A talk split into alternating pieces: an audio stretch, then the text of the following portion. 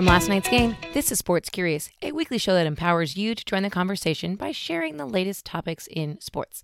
Thanks so much for joining us this week. I'm your host, Amy Butch on Siegfried, and this week we're talking about the Kentucky Derby. Now you might be saying to yourself, hey, wasn't the Kentucky Derby a springtime event? And you're right, it was until COVID came along. So it's going to be a Labor Day event this year. Labor Day 2020 is unlike any other because we have zero football, but we have the Kentucky Derby. So I invite you to come for the fashion and stay for the horse racing. It is only 2 minutes after all. And after all that 2020 has thrown at us, everyone needs an excuse to dress up, don a hat, and have a cocktail, even if it's at home.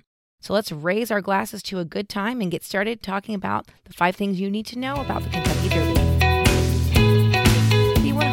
46th running of the Kentucky Derby will take place at the Churchill Downs racetrack on Saturday, September 5th at 6:50 Eastern Time. The race is often referred to as the most exciting 2 minutes in sports because that's how long it takes for the horses to run the 1.25-mile track. The winner after those quick 2 minutes receives a garland of over 400 roses, which is a tradition since 1932.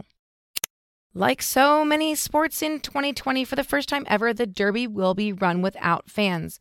Louisville, where the Derby takes place, is bracing for an estimated loss of $400 million in tourism dollars. Do you ever wonder how they name racehorses? I did. So we looked it up, and there are a whole slew of rules set forth by the Jockey Club to abide by when naming a horse. Of course, nothing racy is approved, but names like Hoochie Mama, Bodacious Tatas, and Hard On have slipped past the reviewers.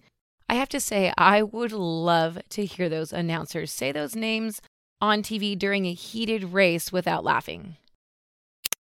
We'd certainly be remiss if we didn't discuss hats. The long-standing tradition started with a goal to have high-class spectators attend the race.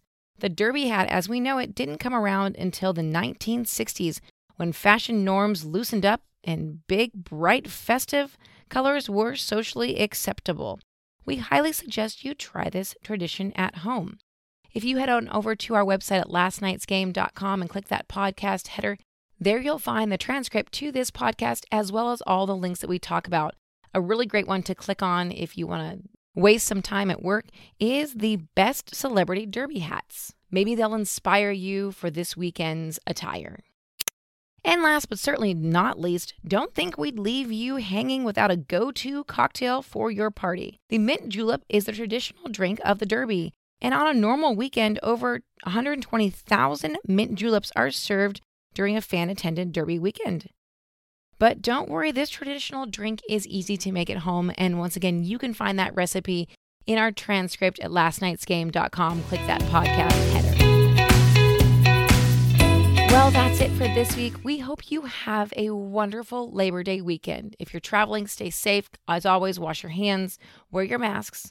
And if you need a little something to entertain you on your long drive or your flight or even your weekend by the pool, check out our Women Ask All podcast. It's a bonus episode where we have 3 fantastic women who join us to talk about life, dating, the Bachelor franchise, and, of course, answer your sports questions.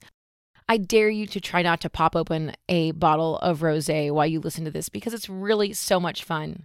We had a ton of fun recording it, and I know you'll really enjoy the podcast. As always, head on over to wherever you get your podcast, rate, review, and share us with a friend. We would love that, and we are so grateful to you for doing that. And with that, we'll see you here next week for another episode of Sports Curious.